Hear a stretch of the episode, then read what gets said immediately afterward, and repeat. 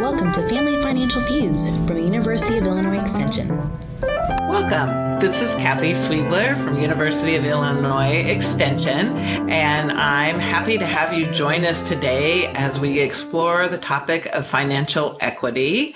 Um, and I'll tell you a little more about that in a minute, but first I'd like to have my co um, producers introduce themselves. Um, Kamaya, would you like to start?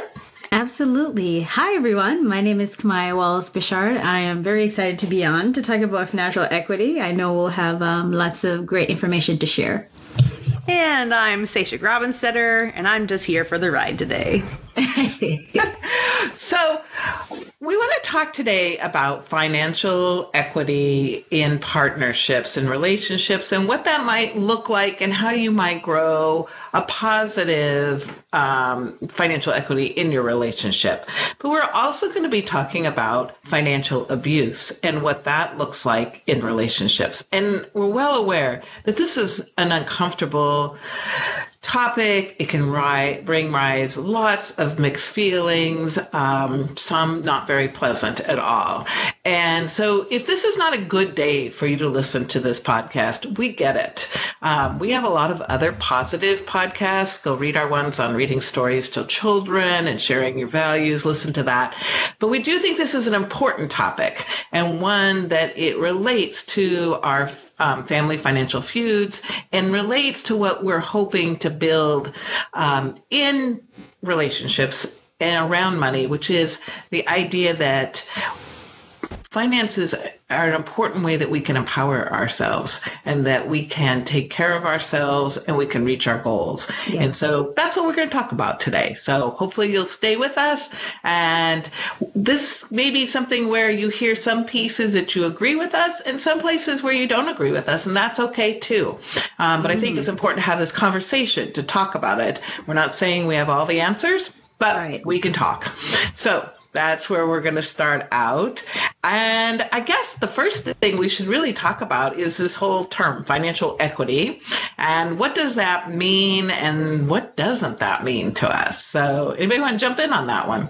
Yeah, I can go ahead and start. When I think of equity, I think of fairness, access, you know, having kind of like respect, um, being in the know when I think of it in terms of finances. So we always hear of the, you know, understand the difference between equality and equity. Sasha brought that up as well too. So when I think of like equity, it doesn't necessarily mean that everything is like split 50-50, but there is that fairness aspect to it where in a relationship, like both people in that relationship um, have access and there's fairness in how they manage like the finances and how they um, just overall interact with each other when it comes to money related issues. And I just want to piggyback and say, like, I really have a hard time between equity and equality. So I had to like Google it earlier when we before we were you know getting ready. So there's a really cute cartoon that if you do Google it, just check it out. Uh, it's like people looking over a baseball field and they all have like the same height, but then like two are shorter, and it's really cute. So there's that. My two cents for there.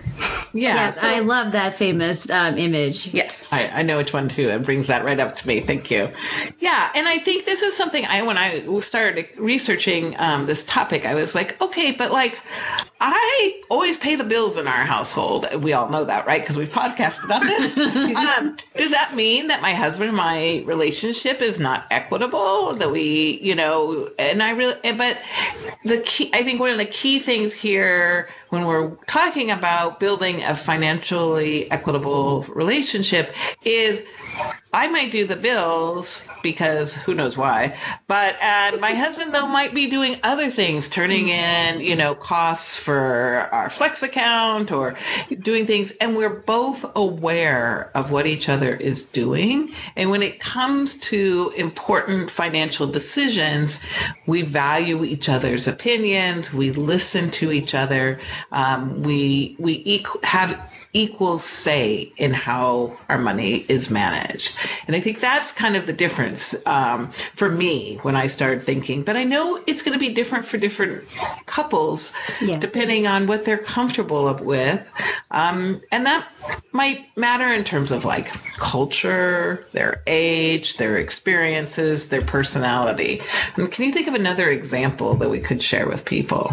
can I can think too of just confidence and, and ability because I'm thinking of sometimes when, you know, if, if if you are in a couple and you're having like a new mortgage or different things like that, and if you don't feel comfortable or confident with like just making like certain big decisions sometimes um it it might come off as oh you're giving this person like so much of the power to make all the decision but it could be just it's just not you just don't feel comfortable in yourself being that person in the front making like that decision so sometimes that's how i think of it too is you know it's it's it's like that confidence piece or not feeling very comfortable yeah, I, that's true because we all have different expertise. And if one person has more expertise, then you're going to probably listen to them more, give them more weight to their what they have to say. Um, but I also was thinking about like if you a lot of times people will ask me, um, you know, well, I'm entering this new relationship. How should we set it up so that it financially it works well for both of us? Um, and does that mean like we should share checking accounts or should I have my own checking account? And these might seem kind of concrete like matters, but I think it, rec- it people are recognizing that they want to have a good financial relationship with their partner and but they also want to maintain some control mm-hmm. and they want to know how should this start out so it grows in a healthy way and i think you know we had a wonderful opportunity at afcpe a couple of weeks ago to hear some different speakers that spoke on this topic. And i really liked what jamie ogden um, who's from the supporters of abuse free environments, was she was talking about things that happen when when you don't have an equal relationship. And I thought, you know, some of these would be just good things to kind of put into a new relationship. So um, I thought sharing some of those might be good. And for example, um, you know, I do think it's important that each person builds their own credit history. Um, and so that you have credit in our society. I just think it's helpful that we each have credit in our own names and that we can build that credit history, that all of that is not in just one partner or another partner's name. So that's one example. What are other ways that we could build that financial equity? I think of ways for staying informed in what is going on in your household, in your, and uh, Kathy, you mentioned some of this earlier too, just to know like what are the different bills that you have going on. So the different payments. You know, you might have student loan, your partner might have student loan um, just kind of knowing like what are the balance of those? What are you paying out each month? Um, the things that you're trying to save for. So whether it's like retirement um, you know in my household we we talk about that a lot because there's so many changes in like our plans over the years. And so just like being aware of the changes that you're making to those and like the different household finances that you have together. And some of the ones that might you might have like bring to the relationship. So just being aware of all of those.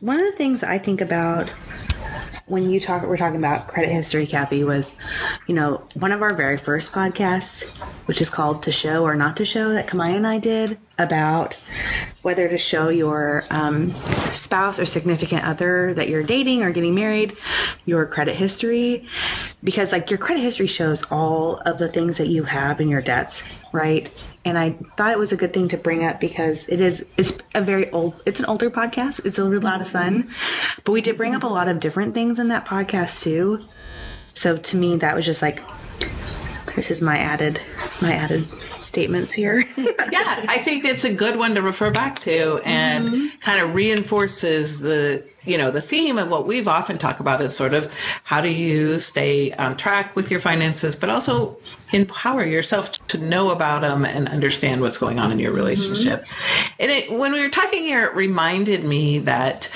way back when i was growing up in high school you know my mom said to me it's really important that you have skills or education, whichever way works, um, that you can support yourself and you're not dependent on somebody else. And this is something I've taken with me my whole life. My mom wasn't really isn't really one to give a lot of advice, but she felt very strongly about this. And and I remember even when I chose to step out of the workforce to have our children, I was concerned that I keep up my employability skills so that I could step back in.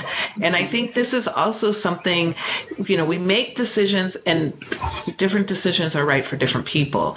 Um, but to think about how do you maintain your employability even, you know, while you're out of the workforce or how do you increase your employability while you're in the workforce? Those earnings are a strong piece of our financial capacity. And so that so I, I throw that one out too to everybody is if you want that equity, keep yourself employable. Any other things we want oh, to bring I, up? I just wanted to say that reminds me of the the website called wife.org and one of their key phrases many years ago was a man is not a financial plan. And so it's one of my favorite sayings that tell people and then they get kind of uh, upset with me, but I mean, I think it's something just to be mindful of as well. Absolutely. And I think that can, you know, be like some big decisions like for a lot of working families where you had two income and one parent had to stay home because of younger children. And especially now too with the pandemic people are making a lot of different decisions.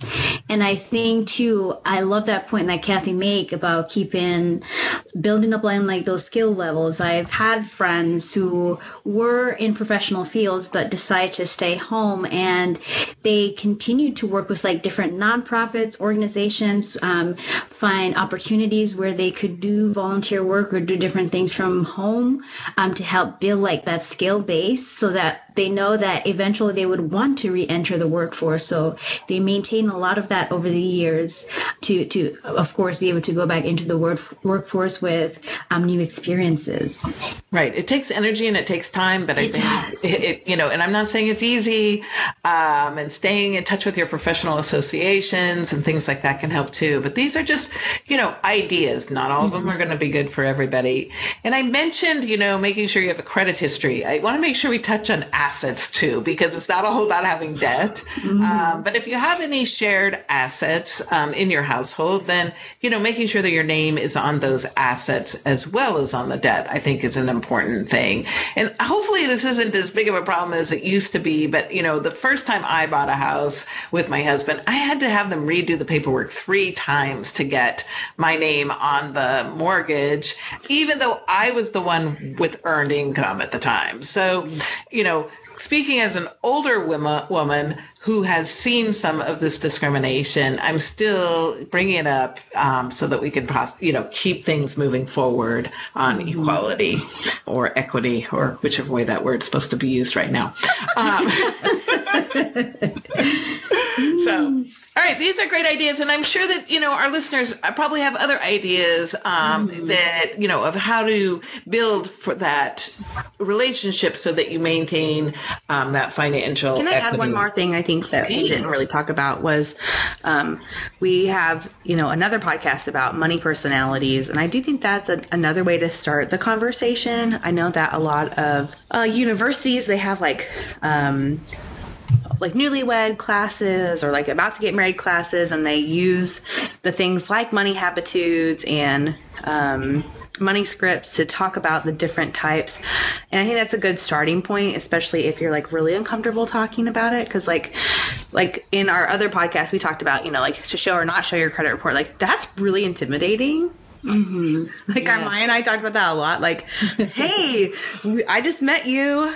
Can I see your credit report? Like, that's really intimidating. But I think the money personalities is a good entry point to have that conversation for those individuals. Right. I, yeah, I think that's good. Very, very, very good point.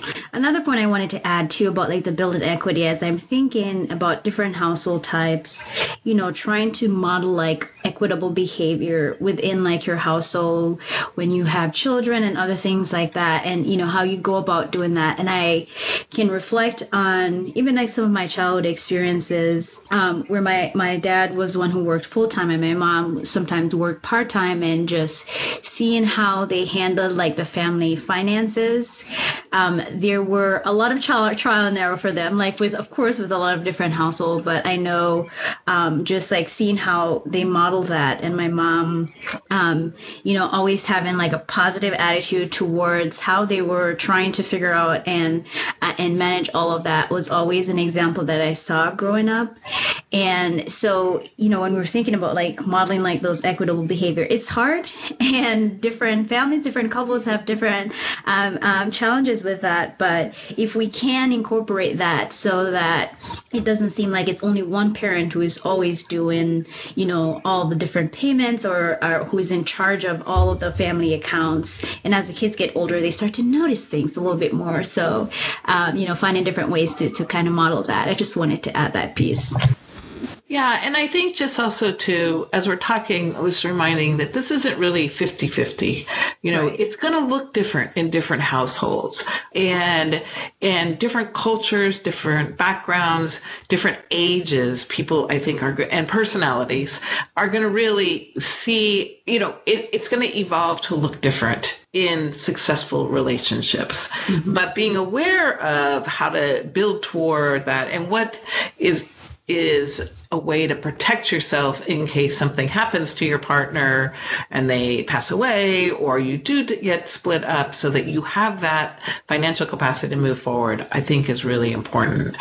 And we're going to now, you know, kind of move from this idea of financial equity to talk about what makes a difference between financial equity and financial abuse.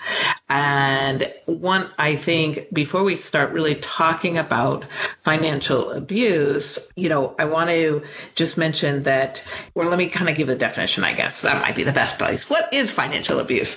So, a couple different definitions. We have a definition from um, a group of researchers, Postmus Plummer and Stylianou um, in 2016, that suggest that say that research define economic abuse as involving behaviors that control, exploit, or sabotage an individual's economic resources, including em- employment. And others kind of simplify the definition to say that it's a set of tactics used by an abuser to control their intimate partner by using access to money or other financial resources.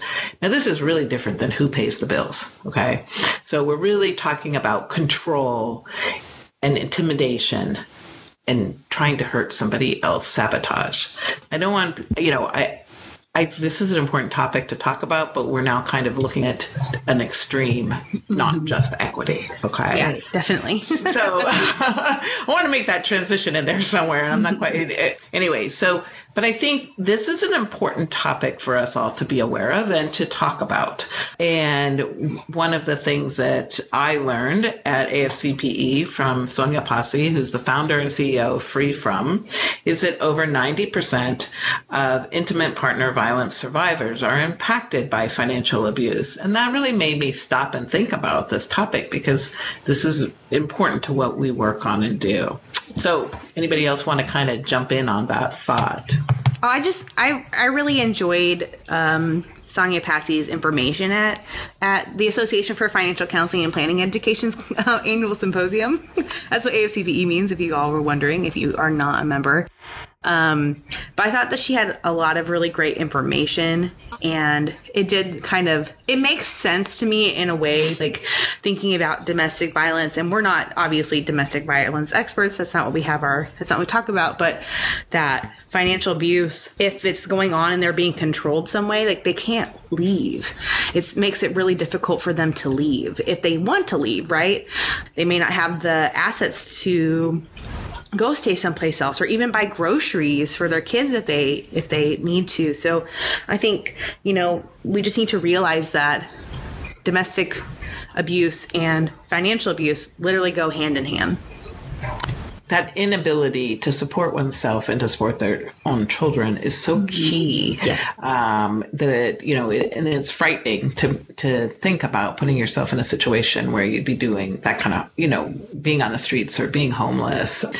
It's and and that's where recognizing what is financial abuse and what does it look like, I think helps allows us to one help others and support each other. Okay, so let's talk a little bit more about when we're talking about recognizing it. What does financial abuse look like? Um, and there's some really great resources, and we're going to put some of these in the notes section when we support um, post this, so you can find them. But the National Network to End Domestic Violence has a has a really easy to read worksheet called um, Financial Abuse Fact Sheet, and they list out what does financial abuse look like. And I think maybe I'm just going to read this because I think it's really important just to hear it.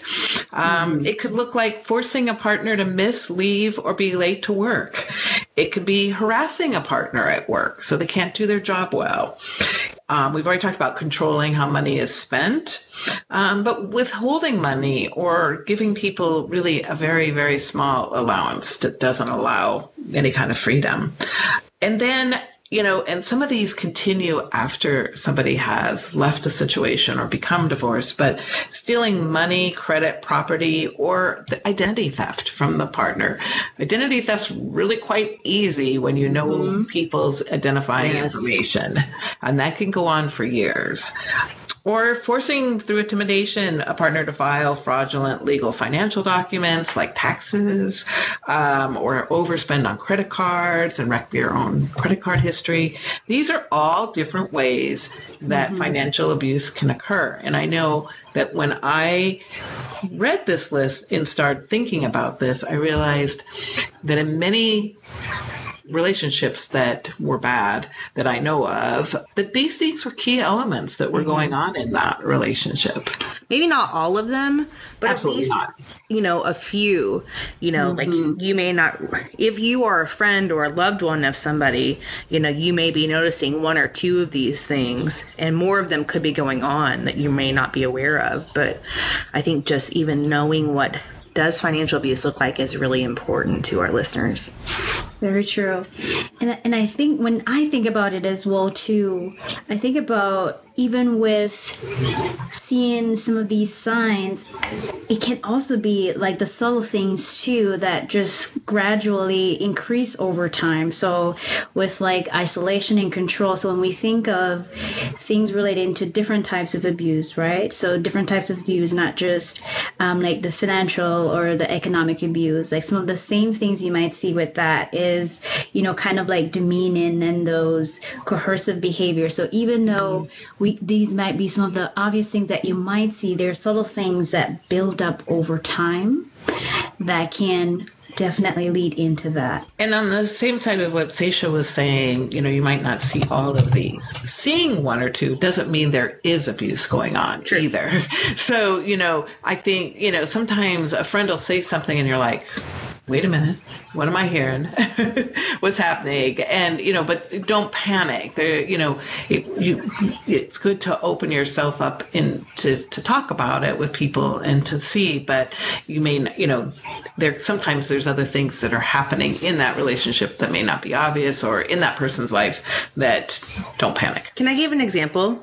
Yeah. So a lot of times I hear of one spouse giving the other spouse an allowance and I mm-hmm. actually don't think that's a bad thing, you know, unless it's obviously in financial abuse. But, you know, sometimes we, you just, your partner knows that they're not good with money. So they say, okay, you know what, give me X dollar amount for the month. And that's my money that I'm spending. It's my fun money, whatever it is. I think that's actually a good idea for, for those. But, you know, there's obviously those negative aspects, but that's an example. That's a great example. And then we kind of go back to whether, you know, it, when there's decision making to happen, financial decision making about like whether that couple wants to buy a car or whether they want, how do they want to invest their money, are they both involved?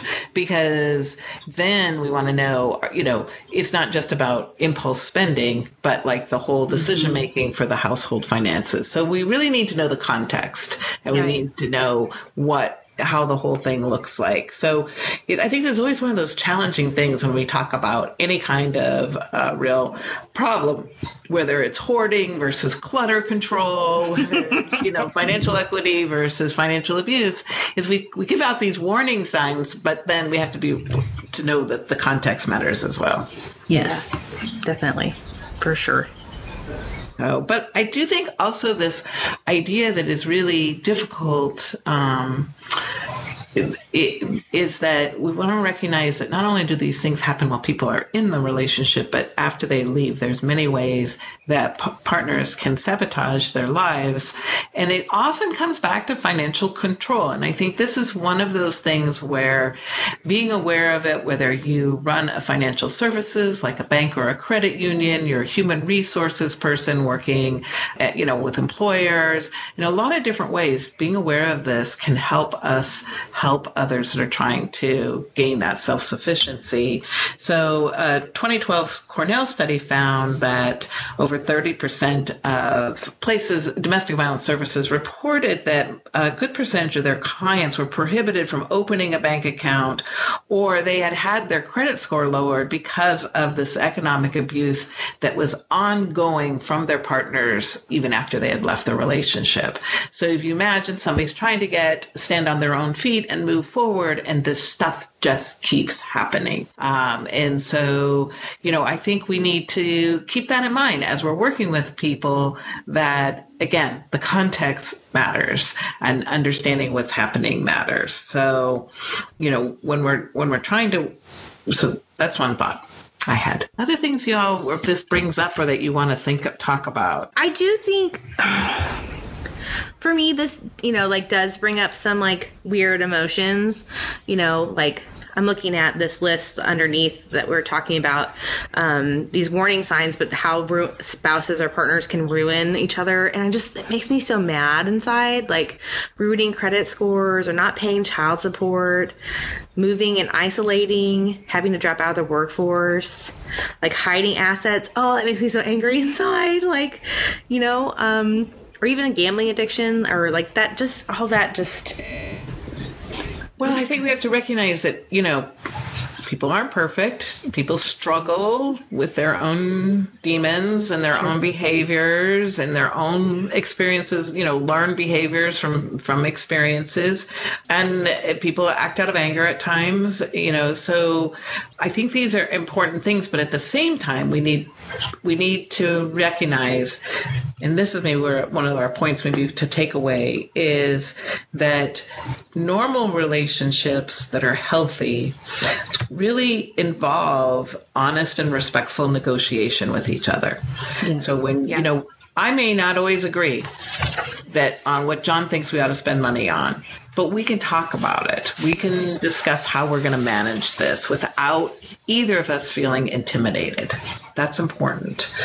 I think also couples need to keep in mind that financial plans that support both people's goals are important. And yes, you know, so you know, I might want to do some professional development. Jonathan want, might want to take a sabbatical to pursue a research area. These are important professional goals. We have to figure out how we can accommodate them in our household, and again, have that conversation. I just want to chime in about spousal IRAs because a lot of I have I, you know, am involved with a mom moms of preschoolers group, and a lot of our moms don't work, and I understand why they don't work, you know, because they have you know multiple children in the household. But for me, like I really struggle with like, well, I understand that your spouse is working, but are you also saving for your retirement? And that's a big piece for me that that doesn't get talked about a lot like and that me, comes back to having assets in your name yes mm-hmm. um, so for me like that's something I really harp on moms about is like making sure that you have some retirement assets because that's important and your spouse can contribute money from their paycheck to your spousal IRA every year. So and then it'll grow over time and then that'll be important. Absolutely. Great yes. point, Sasha. Yes. Um, and and then coming back to the point that Kamaya had made earlier, which is modeling the idea of um, discussions around finances and having that conversation around your children. And I really want to do a shout out to Jamie Ogden, who again from Supporters of Abuse Free Environments, because I just stole some of her key points. Um, so, but you know what she said really resonated with me in trying to help think about how do we build this financial equity in relationships? How do we develop healthy patterns going forward? maybe we've gotten a little lax. Maybe it's been very easy to let somebody else in the relationship make all the decisions and you just trust that they are doing it. And trust is great, but being informed is better. Uh, so, Yes. you know, I think, you know, it- we're all busy, but we need to be informed.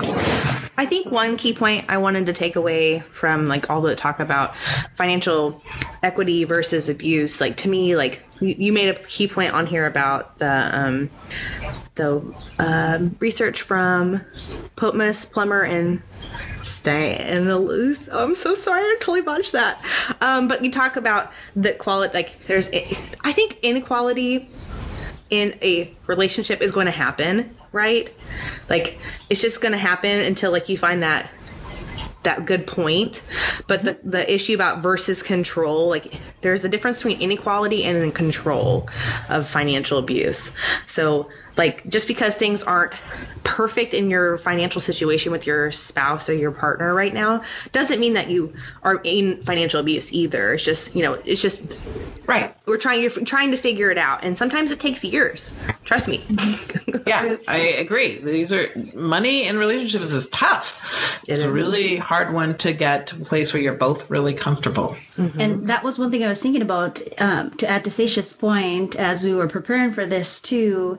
And I was thinking about, you know, how do you recognize like the signs of financial abuse, but also not misreading signs because, again, just like mm-hmm. Kathy said, money is messy. And so when it comes to like two people merging their lives together, trying to handle all that life is thrown at you financially it takes a lot. So explore different tools whether it is like a budgeting tool that you both can use. Um, trying to understand like the best arrangement for like your accounts and how you want that those accounts um, organized. I think just finding like the right strategies and methods to help with just other things. There are lots of different tools you can use to try to get things organized and to figure it out. Whether you're a spreadsheet person or you're an app person, just different things that helps with that. So it doesn't feel like, you know, we're just stuck here in this discussion and we have no solution. Right. And that really brought back to me that question that I tell you that people always ask me is like one checking account or multiple checking accounts. And I don't I, I don't have an answer for people. I think I don't I've either. seen- I've seen it work well for in different ways for different people. And I think all of this about money and relationships would be so much easier if we could hand people a checklist and say, do it like this and you'll be happy. But you know, um It's a pipe just dream. cracked up my I would love that, but- because we know it's not that simple. We really it, lots of different ways work and and that's great. And like you said we have to sometimes we do have to experiment um, to kind of figure out what works best and it does evolve over time. Um, and it's different to you know it, and we probably don't even have time to really get into all this today. Someday we should make this a topic but with income differences you know if you have very different incomes that can change balance uh, of how things are handled or not. But it, i guess i'm still going to come back to that idea that in that talking about finances in a relationship, having each partner being heard and having input in decision making is key to healthy financial relationships. Absolutely. And I know we're getting we're wrapping up, but I have like a really cool example. Um, so my partner and I, like, he's a very techie person, and I am not. I was more of like the spreadsheet kind of person. and I know early on in like in a relationship with trying to figure out um, just the different ways to balance that, and I couldn't understand why it was driving him crazy when I would use like an old spreadsheet kind of thing to try to figure it out and he wanted like to use the newest technology and i'm like we can do it this way. I think this way would work great. So just not understanding from his perspective how antiquated my method was. And so just trying to figure that out together and i'm like oh my gosh i totally get it now. After we finally sat down i'm like i see it now.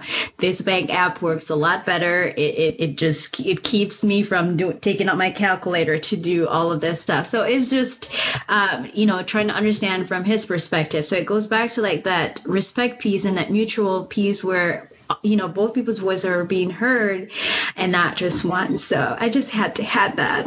I love that example, especially because you're our financial education expert, but yet your husband is right on this piece, right? Or has a good idea. yes. And that you listen to it because, you know, we have to listen too, right? Mm-hmm. So, We do. um,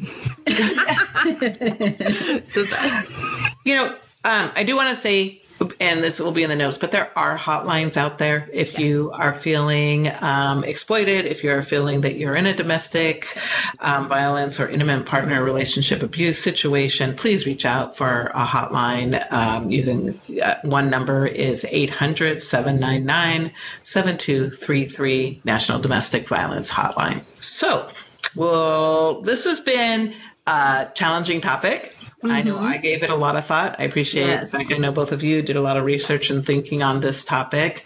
I'm going to kind of also want to look back into some of the materials I teach to see if I'm putting enough emphasis on financial empowerment and capacity building in my presentations. So, mm-hmm. but thank you for joining me on this journey and exploration and discussion. thanks for. Always. It's always it's a pleasure. Thanks, listeners. Have a great day.